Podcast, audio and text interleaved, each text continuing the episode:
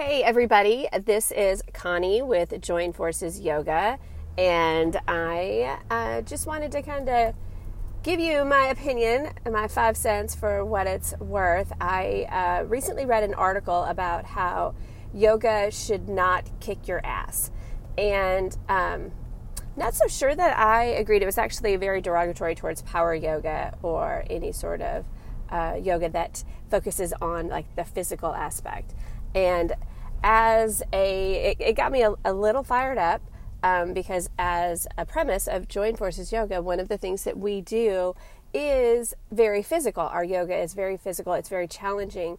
But in that it is also uh, mentally challenging uh, along with being physical uh, as we bring yoga to our military um, on active military installations. So um, so it, it, got me. I probably am going to reread it and then maybe not be as fired up.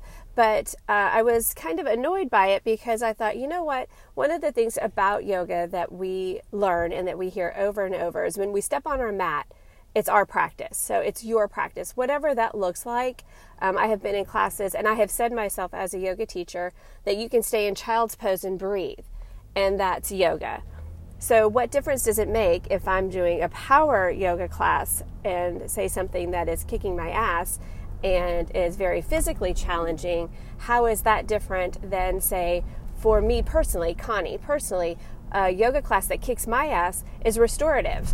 I can go through a, power class. I love them. You throw me in a restorative class, and I'm like a fish out of water, and it will it, it, it will kick my ass. It will challenge me in every bone, atom, cell, whatever we want to say in my body, um, because to hold a pose and just kind of lay there and try to relax uh, can be very difficult for me, which is one of the reasons why I do challenge myself um, for a good ass kicking and I take a restorative class. So ultimately, it's how we define um, ass kicking, per se, um, is what dictates what our yoga is and what we need to be challenged with. If I need a physical challenge and I need that, then there's I see no issue uh, with taking a strong power class and that being my yoga.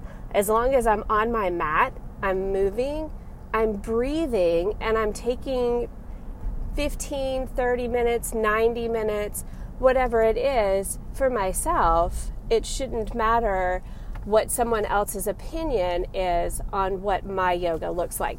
And so I want that to be your takeaway, especially as some of you that are new to yoga and um, are practicing with uh, JFY, that it's your yoga. So, whatever it looks like, if it is a complete mess because you have no freaking idea what a sun A is, which is technically just a burpee, um, or what some of these crazy words, chaturanga, um, are, it's okay because it's your yoga. When you step on your mat, that's your time for you, and that is time that you get to just focus on nothing but being present and in the moment and not having to worry about anything else that's going on.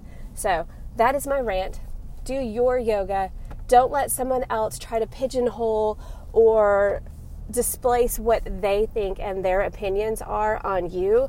You're going to practice whatever yoga it is that you like, figure out how you want your ass to be kicked, whether it's restorative, it's yin, it's ashtanga, it's hatha, power, whatever, blah, blah, blah. I mean, it could just be I'm going to sit on my ass on my yoga mat. It's your yoga. And I want you to practice it and be present in the moment. And my rant's over. Hope you're having a great day, and I will see you Thursday. This is Connie. A comment.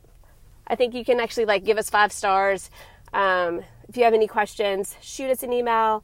Uh, joinforcesyoga at gmail.com. Visit our website. It's joinforcesyoga.com. Um, and I uh, hope to see you on a Thursday. Uh, come out, say hi, practice yoga. You can sit there, well, not really on a Thursday because we need all the yoga mats. And if you're just going to sit on a yoga mat, we might take it away from you and give it to someone who's practicing.